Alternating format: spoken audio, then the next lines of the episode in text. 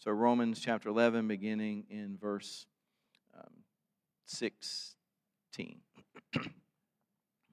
if the dough offered as first fruits is holy, so is the whole lump.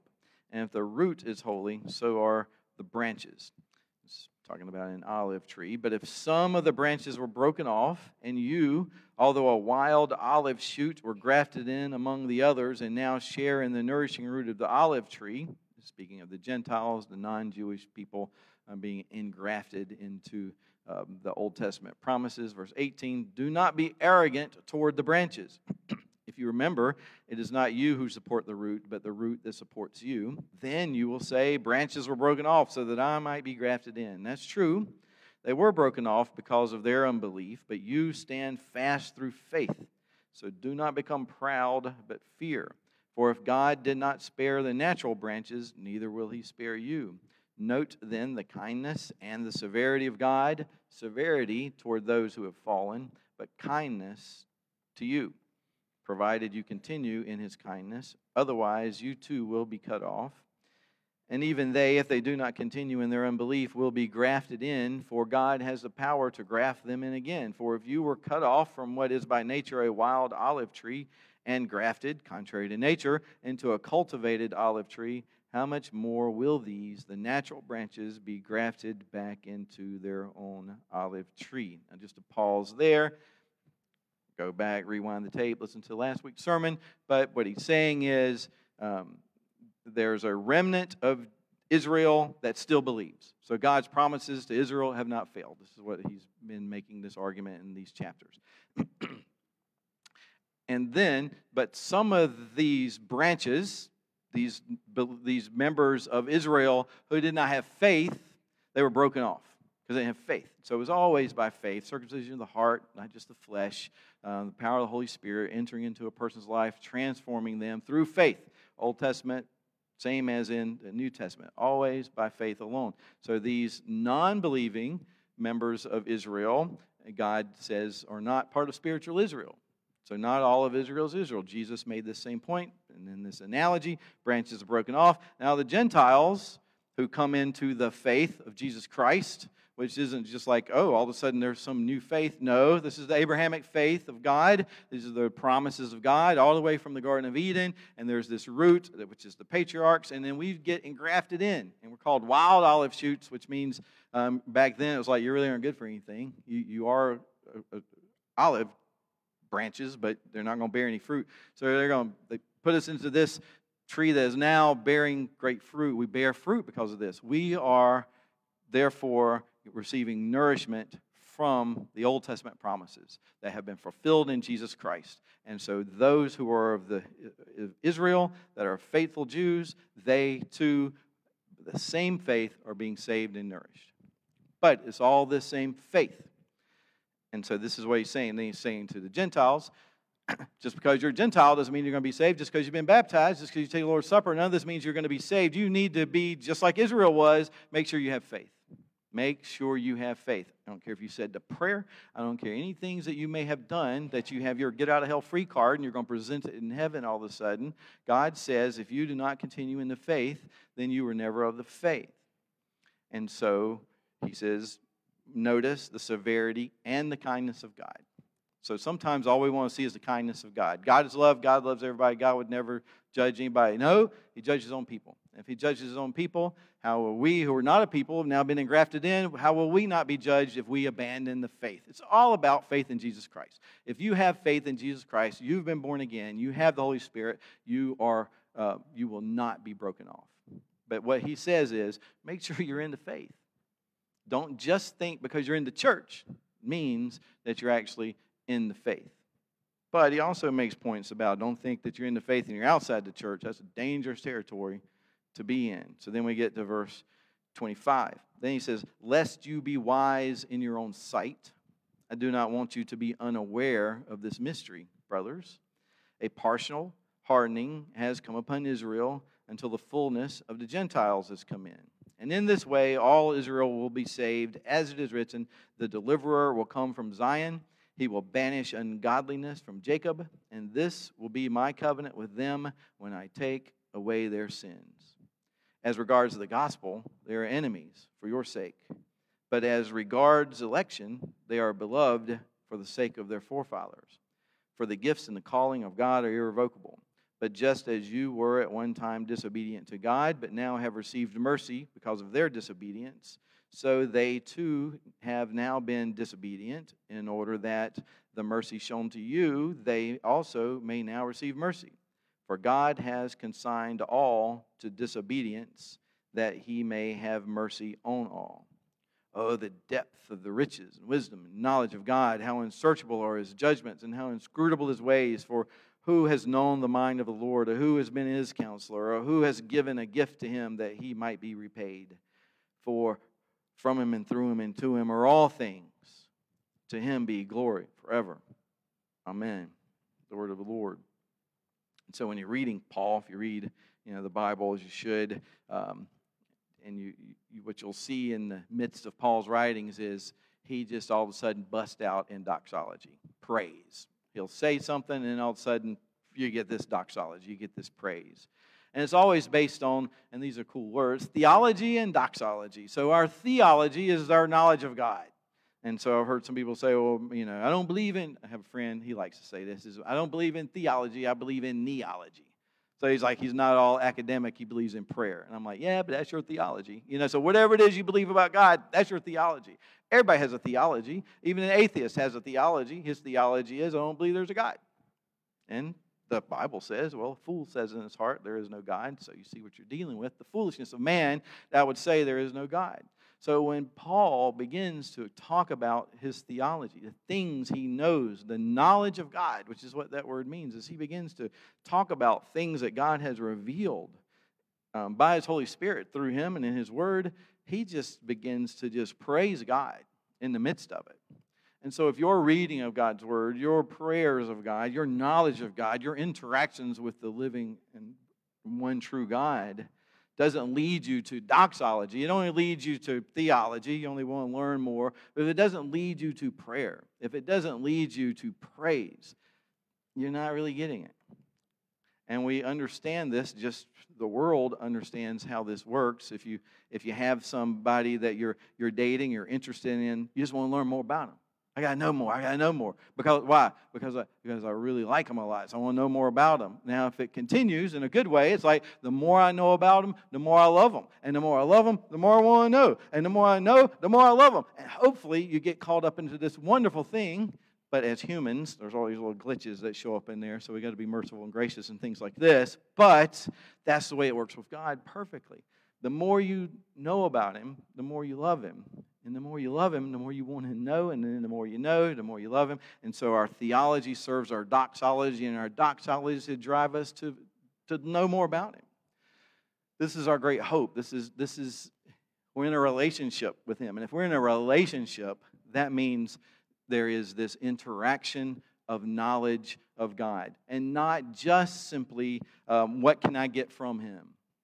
Not simply, I'm, I'm worshiping Him from the benefits. Makes me feel good about myself, makes me feel better to do this thing. Or even people who teach that, um, you know, you can be wealthy if you go to God. He provides for your needs. And there's a, a saying that says, um, um, if you go to God for money, God is not your God, money is. So you have to be careful about that. You know, what is it that if God were to strip from me, I won't serve Him anymore? And when you think about that, there's lots of things that God can strip from us that will cause us to question His goodness, that can question whether or not we ought to be following Him. All kinds of things happen in a believer's heart. But as we go through these things in His Word, in the church, with other believers, with prayer, baptism, Lord's Supper, all these things that work in us, then what we see is a knowledge of God that's deepened in all the things that we go through. And this is really what Paul is talking about. He says, I don't want you to be wise in your own sight. King James says, I don't want you to be wise in your own conceits. And so uh, another way it's translated is, I don't want you to be conceited. I'm going to tell you something to keep you from being conceited. So, what does it mean to be conceited? I think we can all kind of know what that means. Verse chapter 11, 18, the people in the church in Rome were warned not to be arrogant, not to be boastful. And then in verse 20, they were, they were warned not to become proud. And so you have to think, okay, well, what would cause a believer, especially those who were in Rome, as he's talking about these things, what causes a believer to become arrogant and proud? um, conceited. What could cause that in a believer? And it's really what all conceit is eh, by thinking that they're better than everybody else. What's that song? Oh Lord, it's hard to be humble when you're perfect in every way. You know, I mean, it, it is, and you know how that is. It's hard to be per- humble when you're so perfect. And so Paul is telling them, he's like, listen, there's a minute. This is this is the greatest grace that's ever could possibly be given to people. You guys, you had the Jews who were pursuing righteousness, but not by faith.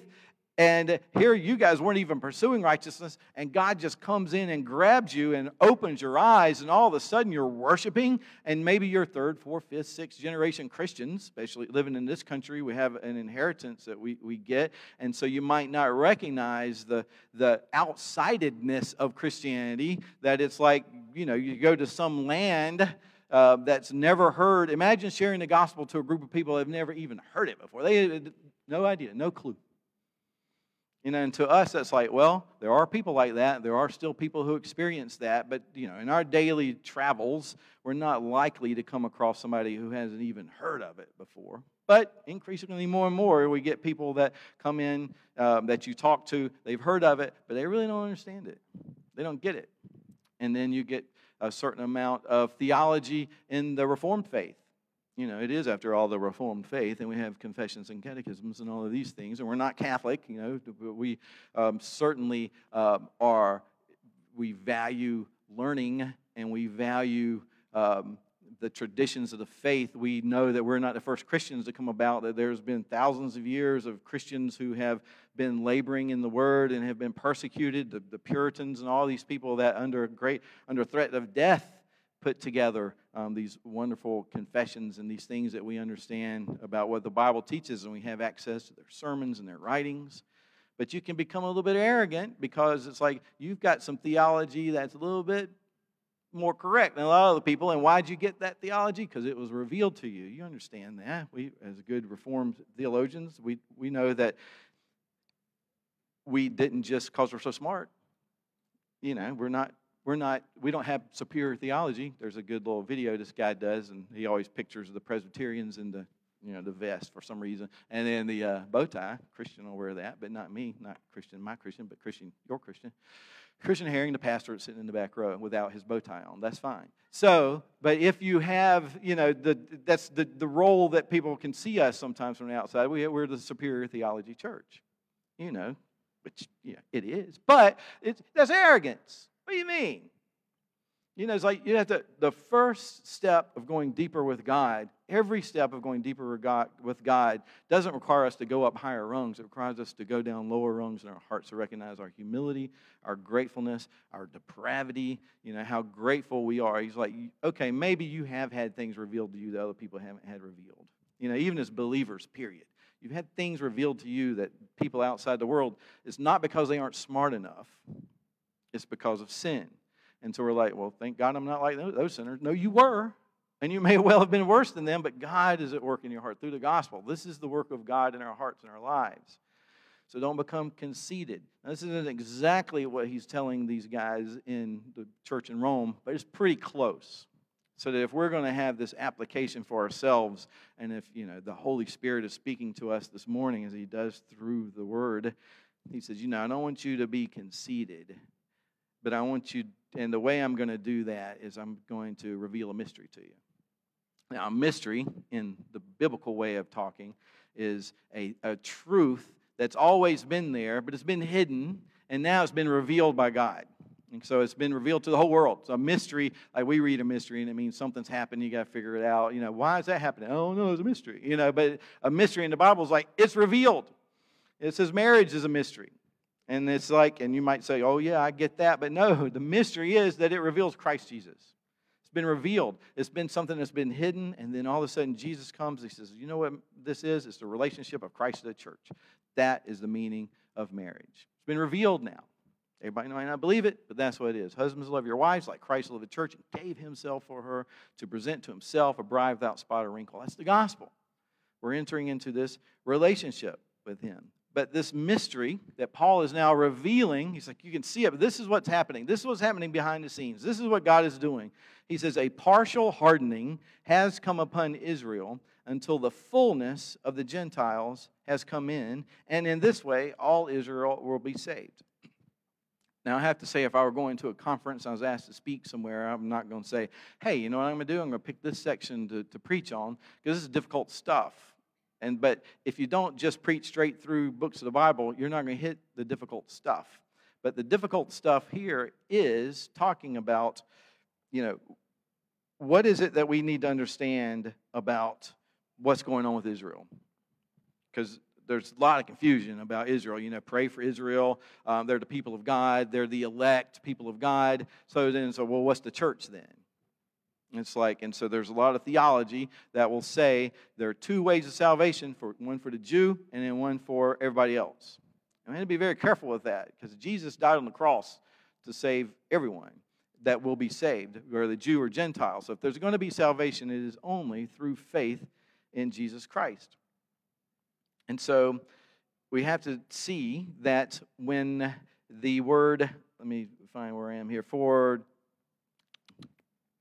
I want you to be wise in your own sight. I want you to be uh, unaware, brothers, of this mystery. A partial hardening has come upon Israel. So some of Israel has been hardened. And we recognize the fact it's like, gosh, for the most part, Israel has been hardened. But he says it's partial, it's not complete. And then he's going to say also it's only temporary. It's not going to be done like this forever until the fullness of the Gentiles has come in. So we're Gentiles. If you're not Jewish, you're a Gentile. I don't care where you are, who you are, what religion you are. That's, that's those two categories Jew, Gentile. So there's going to be a fullness, and that word in Greek is pleroma. So you got to understand we're already talking about a translation here. But when that happens, then there's this going to be um, this uh, awakening of Israel, and it says, "In this way, all Israel will be saved." So, this word for fullness of the Gentiles is the same word they use in, in classical Greek. It's for a ship that is fully manned with sailors, rowers, and soldiers. So, it's full. Now, that doesn't mean the ship can't hold one more single person. It just means it's got its full complement. I've, we've got the fullness, everybody that we need for this, we have. And so that's not, you can't take that exactly over into what he's saying. But then there's a New Testament usage when they use that word pleroma, which means believers that have been filled with the Spirit. Now, that doesn't mean that you had this complete filling, but you've been filled with God's power and His presence. So it's this filling.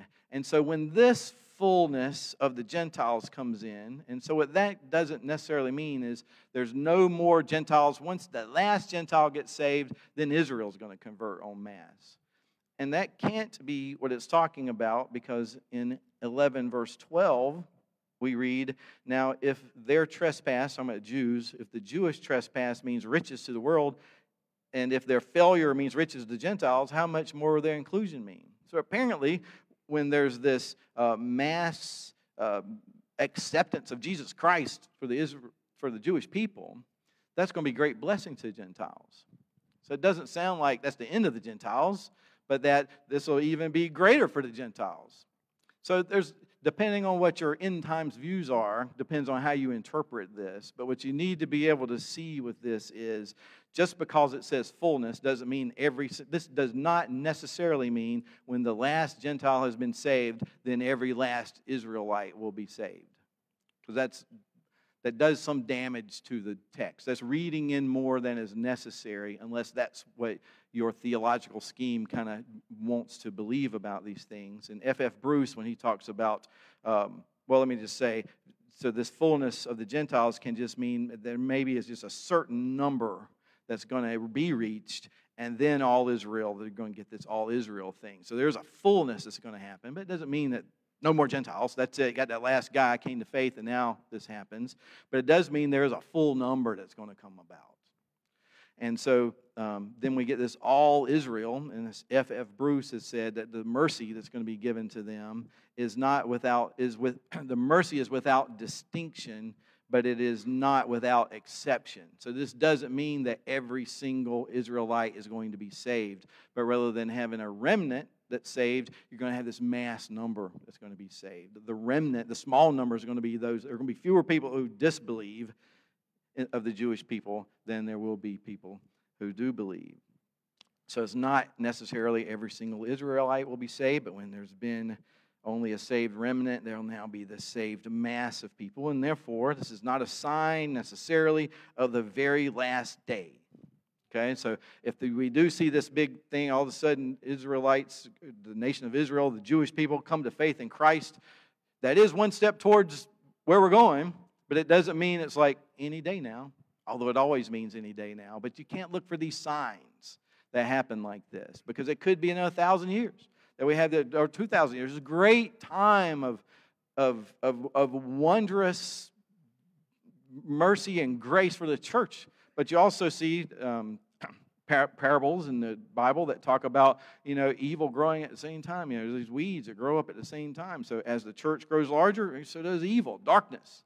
You know, so it doesn't necessarily mean and, and, I promise you, we can go, when we start talking about end time stuff, we can go all over the place. And I don't want this sermon to be all about end time stuff because this is a sermon about the mercy that we need in Jesus Christ. But what we may see is what we need to be doing, because this is where I think the bad theology that is corrected partially in this verse can be fixed is do not think of Israel as different than they're going to get saved in a different way. Those are the chosen people of God. That the Jewish people are God's chosen people. Because, yes and amen, they are. And we're going to see that in a second. However, the elect, the called, the chosen is the church, the believers. Now, it can get confusing, but the confusion, wherever you go with it, the bottom line has to be this. If one single Jewish person is ever saved, which they are, it will only be by faith and trust in the Lord Jesus Christ. That's it. There's not going to be some second temple thing they're going to start doing. Uh, that they're going, the church is going to get raptured out, and then God's going to start dealing with the church. That is not only utter nonsense. It's, in my opinion, it is blasphemously unorthodox and unchristian because it does violence to Jesus' work on the cross and his prayer in the garden if there be another way, let this cup pass. And he died one way Jesus Christ. Jew, Gentile, the same. Only through Jesus Christ. We walk up and you see Adam in heaven, it's because Jesus Christ died for his sins and he had faith in it. And we can see evidence of that after the fall. But looking at verse 26, talking, so, and in this way all Israel will be saved, as is written, this is Old Testament theology. The deliverer will come from Zion. This is from the Jewish people. And he'll banish ungodliness from Jacob, Abraham, Isaac, and Jacob. This is Abrahamic covenant theology. And this will be my covenant with them when I take away their sins. And with regards to the gospel, and that's what you just heard, taking away their sins. In regards to the gospel, they're enemies for your sake. Now, this doesn't mean that they are, in, they, they are the church's enemy. This means that they are God's enemy. For those who are unbelieving, they are enemies of God.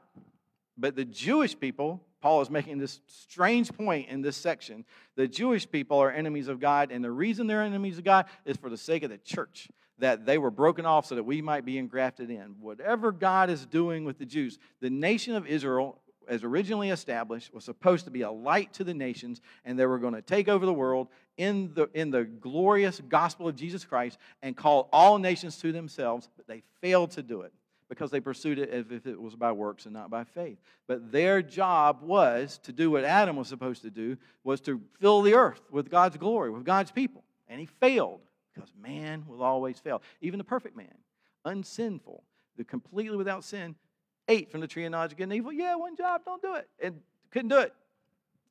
And then we get all the way to Christ, the second Adam. He does what they couldn't do, and he fulfills all righteousness. He dies, his blood is shed so that we might believe in him. But Israel failed to do what Israel's called to do. But in Christ, now the church, spiritual Israel, is able to do this. Because what do you see the church doing? Supposed to be going into all the world bringing in, making disciples, teaching them to observe, baptizing them into the name of the Father, Son, and the Holy Spirit. It's the work of the church. This is what we do. This is what is happening. So that had to happen because they could not do it. This had to happen with the Holy Spirit, with Jesus Christ, the blood of Christ. So they're enemies of God because of the gospel, But as regards to election, they are beloved because of the promises given to their forefathers Abraham, Isaac, and Jacob. So it's like, okay, this is why there's some confusion. Because on the one hand, Israel is our enemies for the most part. If they reject Christ, they're God's enemies. Because the gospel is Jesus Christ has come. This is the announcement of God the Son having to come for salvation. No way to the Father but by me. All the blood sacrifices that you're given, all the law is supposed to point you to the fact that you couldn't do it and you need His mercy. You need His grace. You need the sacrifice. And here's Jesus, and everybody's sitting going, That's it. Exactly what we were looking for. But instead, they rejected their Savior, their Messiah, for the most part, because He was telling them, You're not good enough and you can't do it. And they're like, How dare you?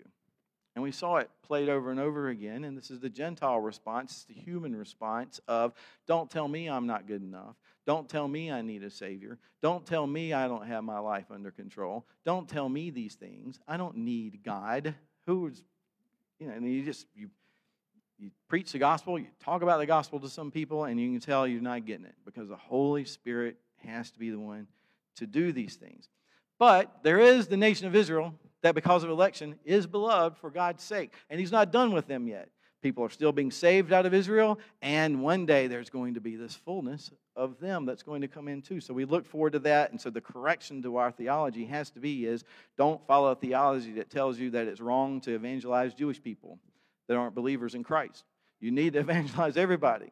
It's even called sometimes I've seen it called anti-Semitic to tell a Jewish person that they need to believe in Christ, that without Jesus Christ, they only face God's wrath and curse. Well, you can't tell them that. Well, why not? It's their only hope, but we have to believe that.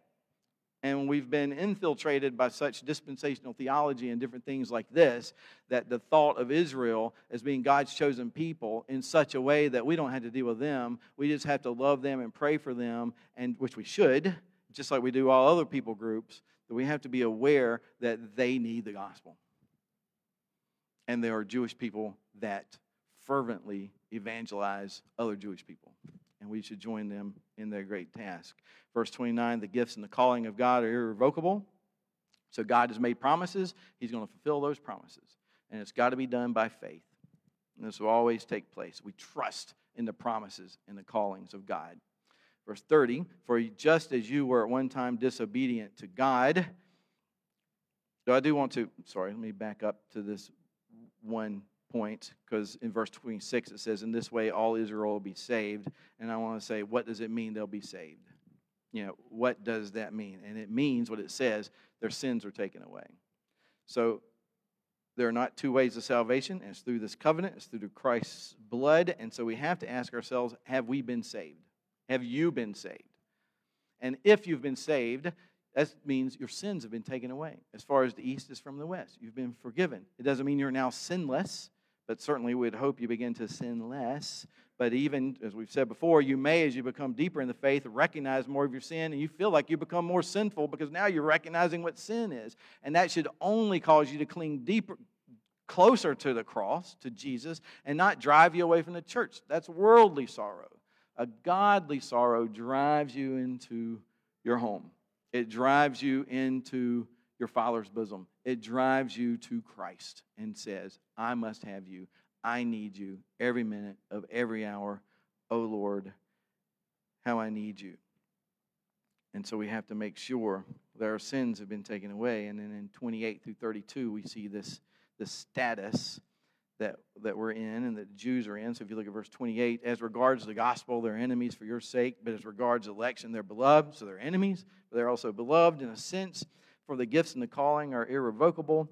For just as you were at one time disobedient to God, but now you've received mercy because of their disobedience, so they too now have been disobedient in order that by the mercy shown to you, they may now receive mercy.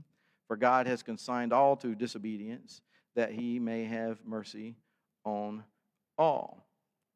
So, what you got to kind of recognize is a couple words that kept popping up disobedience and mercy. Disobedience and mercy. Disobedience and mercy. You don't need mercy unless you've been disobedient. And so, everybody's been disobedient. All have sinned and fall short of the glory of God, Jew and Gentile.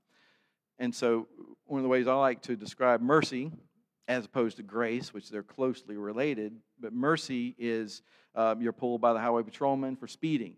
You did it, you're dead to rights. And he comes up and he says, Hey, this is like a, you know, thank goodness I don't know how much these fines are these days. So let's say $200 fine for speeding. And he says, But I tell you what, I'm just going to give you a warning today. That's mercy. He had mercy on you. He had you. He could have given you the fine. He could have given you justice, but instead, he maybe he felt pity on you, or for whatever reason, you received mercy. Now, grace is when maybe he looked at your car and said, This car is in so much bad shape here. I'm going to give you $100 to help you get it fixed. You know, something. That's grace. He didn't have to, he reached in his own pocket and gave you something. That's grace. That's just being lavished. But what drove him to that? It was his mercy, his pity for you. But out of the riches of his wallet and his desire to go over and above, he didn't just give you a, a, a, warning and let you mercifully go. He graced you with a gift. And this is what God has done in Jesus Christ. Out of his great mercy, he has graced us with salvation. But we have to understand that we had to be, we needed mercy. We needed mercy. We still need his mercy. And mercy is what you give to somebody. It's like they're, they're just down. They're out. There's nothing you can do. You can if they were your enemy, you could wipe them out, you could stomp them. But mercy is like, no, I'll release my hands from around your neck. You know, that, and that's what we get from, from God. And this disobedience, we have to recognize the fact that this is the cause of our need for, for mercy. And it's only available from God because He's the one we've sinned against. And He's the only one that can give us this type of mercy. And if we can't see our disobedience, or we can't see and admit that our, our need for His mercy and that His mercy is available to all who call in Jesus' name, and that forgiveness of sins is, is ours for salvation if we just call upon His name, that without the forgiveness of our sins, our sins deserve hell forever. Condemnation. And the last time I heard Harry Reeder speak is uh, a couple weeks ago at the uh, Gospel Reformation Network conference in Charlotte, and he said um, I think we need to return to this word that isn't just condemnation, because when we say there's now no condemnation, you can condemn somebody by saying, "Oh, I, they just they, they they rascals," you know, something. You know, you're condemning. He says, but we need to return to this word damnation, because it got turned into a cuss word at some point, just like the word hell. It's like, oh, you can't say that word, and you can't say damnation. It's like you're safe from eternal damnation. Not just eternal condemnation where people walking past you and turning their nose up at you. It's, it's a it is damnation. It is hell forever. This is the just penalty for sin. And part of the problem of the church is we don't completely believe that, or we'd be much greater in our love for God and our desire to have people saved. But eternal damnation is the just punishment for our sins, our disobedience, because that's how bad sin is. It's how bad we are. And we don't understand. That's it. That's how bad you are. You, that's what you deserve. But we don't think we're so bad and we constantly defend ourselves and we do all this because look around, there's people worse than us. It's like they're going to. You know, we compare ourselves by the wrong thing. We compare ourselves with ourselves and with others instead of comparing ourselves with the holy God, which He says we're to be holy. And that's why the Son of God, God the Son, and His sacrifice is the only sacrifice that was valuable enough to save even one other person. And yet we know His sacrifice is sufficient to save the world. All who call upon him will be saved. But you must call on him. But how can you call on him if you don't believe? We know that faith comes by hearing, and hearing by the word of Christ. And if you turn with me to Ephesians chapter 2, I want you to see the mercy of God in our salvation as we're looking for this. You can read Ephesians chapter 2, verse 1. Go ahead, you got Bibles or you got phones or whatever. Ephesians chapter 2. And you can read the Bible. I mean, You know, you should know this if you're a believer and you actually study the Word of God. You read the same passage, and it's like, I've never seen that in there before. Where'd that come from? I mean, this may not be one of these things, but it's because God's doing something different with us at different times. We're looking for different things. We're hearing different things. The Holy Spirit is pointing out different things to us. And that's why you need to be in the Word of God. That's why you need to be in church. That's why you need to be listening to the Word of God preached. You need to be seeing you know, baptism, Lord's Supper, these things, encouraging one another and praying for one another, all the more as we see the day approaching.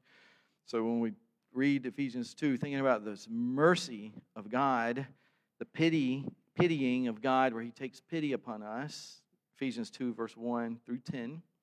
And you, y'all, everyone, you were dead in the trespasses and sins in which, in which you once walked. So he's talking to believers. And this is your condition dead. What can a dead man do? Nothing. All right, I got to tell you this joke. It was told in a church by a pastor, and I think there's a gospel message in it somewhere. But there was a man that believed he was dead. And it was like, they kept telling him, You're not dead. He said, I'm pretty convinced I'm dead. He said, You're not dead. So this guy had a psychiatrist. Thank goodness he's a psychiatrist. And the psychiatrist goes and says, Hey, I'm going to take you to a morgue. We're going to show you some dead people and show you you're not like them. He says, Okay. And so the guy comes up and he says, All right. He says, and he pokes this dead body. And he's like, Do they bleed? Do dead people bleed? No. You sure? Dead people bleed? No, dead people don't bleed. So he takes his finger and he pricks it. And the guy looks at it and he goes, well, Look at there. Dead people do bleed. Yeah, and it's just, you're going to believe what you can believe. You know, you believe you're dead in sin? No. Why? Because I'm walking, I'm talking, I'm doing this, I can do good things. He says you're dead in your sin.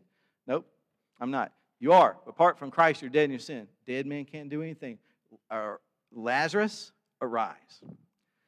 And I've heard it said if he had just said arise, all the dead would have arisen. But no, I think God would have understood who he's talking to. But he calls him by name. You're called by name. The gospel is an individual call. The gospel goes to the whole world, but the Holy Spirit calls you by name individually and says, You. I'm talking to you individually. Where is your heart with Jesus Christ? Do you recognize your need for Him? When you come to the table, do you recognize that this is His work for us and this is us humbling ourselves under the cross of Christ and saying, Apart from Him, I can do nothing, I can do no good, and I need Him?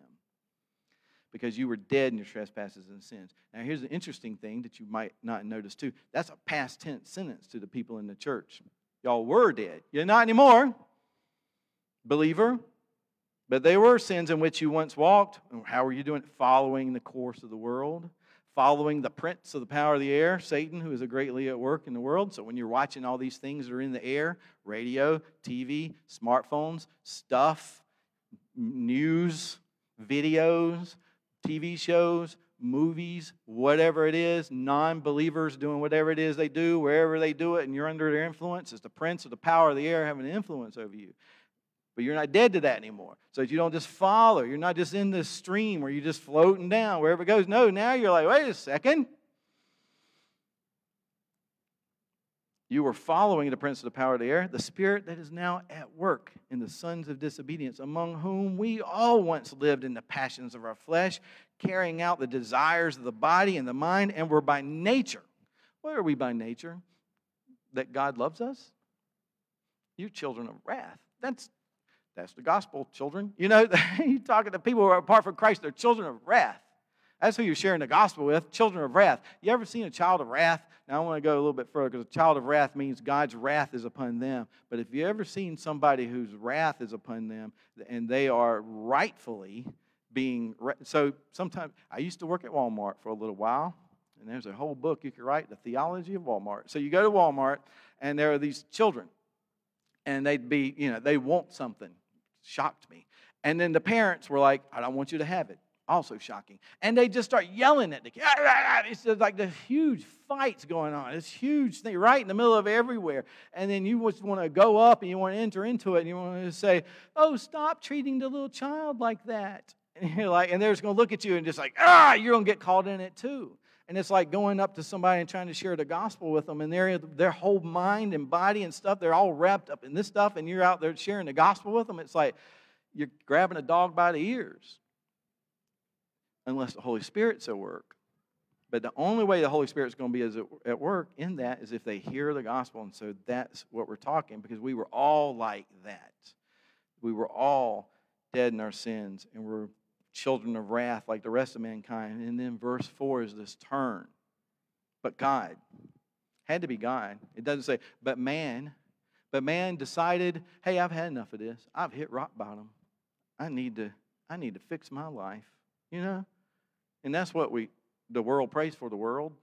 That's what the world plans for, it's what the world works for, is we're going to fix it all. We're to we're to make sure that but man will change but God, being rich in mercy. He had to be merciful. He looked, he pitied, and he was rich in mercy because of the great love with which he loved us. And that was Jesus Christ. That is the great love with which he has loved us. He has loved us in Jesus Christ, even when we were dead in our trespasses. But God made us alive together with Christ. Non believers, dead. You're in the church, you've been made alive. This is a difference. You have now been made alive together with Christ. By grace, here's that grace word, you've been saved out of the riches of God. It wasn't just He had pity, He saved you out of His grace. He gave Jesus Christ to us. And then He raised us up with Him and seated us with Him in the heavenly places in Christ Jesus, so that in the coming ages He might show the immeasurable riches of His grace in kindness towards us in Christ Jesus. For by grace you have been saved through faith, and that's not your own doing, it's the gift of God. Even your faith is a gift of God and is not a result of works, so that no one may what? Be arrogant and conceited and prideful and boastful. Look at me. I got it. I went down the aisle. I said the prayer. I'm doing what I need to do. Look at me. Know, you got to say, I don't know why it was me. Why it was me? Grace of God, He had mercy on me. I pray He have mercy and grace on you. Cling to the gospel. Do you want this grace and mercy? All you do is ask for it, pray for it. But it's the God that's going to work even before that. We are His workmanship, created in Christ Jesus for good works, which God prepared beforehand that we should walk in them. And then, what are we supposed to be like? We are called to be merciful.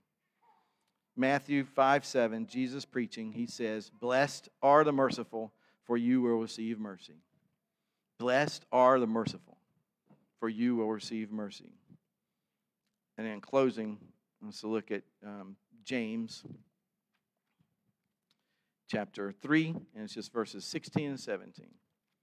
He's um, talking about wisdom and these things. Says, for verse 16, for where jealousy and selfish ambition exist, there will be disorder in every vile practice. So I don't know where you work, I don't know where you live, I don't know where you do things, but if there's any jealousy there, if there's some selfish ambition there, and that can be in the church too, well, there's going to be disorder in every vile practice. I mean, that's, that's pretty bad. But the wisdom from above is first pure, and then it's peaceable now, this doesn't necessarily describe a lot of the church, so you had to be careful with this as we're interacting with the world or other believers, even, that our wisdom needs to be pure. This wisdom from above will be peaceful, and it will be gentle, and it will be open to reason, and full of mercy. And that, that's directed at other people. Full of mercy and good fruits, impartial and sincere. And then what do we get? A harvest of righteousness is sown in peace by those who make peace. And that requires that we have mercy on others, and we will receive mercy because we recognize the great mercy which we have received in Christ Jesus because of our disobedience, because of our sinfulness. Without Christ Jesus, we remain under the influence of the prince power of the air, and he will take you where you need to be. And there are believers, too, who can be caught in a snare of Satan captured to do His will. And the church is called to call people like that back. Encouraging one another. The gospel is powerful. God has done something for us in Christ Jesus that required him to be rich in mercy and pitying us. So you've got you have that kind of God. And then the grace of our Father and He gives us all things. So when we come to the table, we're acknowledging without Christ I can do nothing, but He has given me all things. So that in Christ Jesus, there's no damnation, none. There's no condemnation. There's love, there's grace. In baptism, our sins are removed from us as far as the east is from the west. And in the Lord's Supper, He helps us with our walk. He enables us to continue to grow in Christ's likeness, and that is our greatest prayer. So let's pray. Father God, grow us in the Spirit, grow us in faith, help us to be more like you in every way. Help us to understand that apart from you, we can do nothing, but that in you, all the riches of Christ are given to us. And we look forward to the time we will see you, not just be at your table, but help us, Lord, when we come to this table to recognize the great mercy and grace that's given to us even this morning. And we pray this in Christ's name. Amen.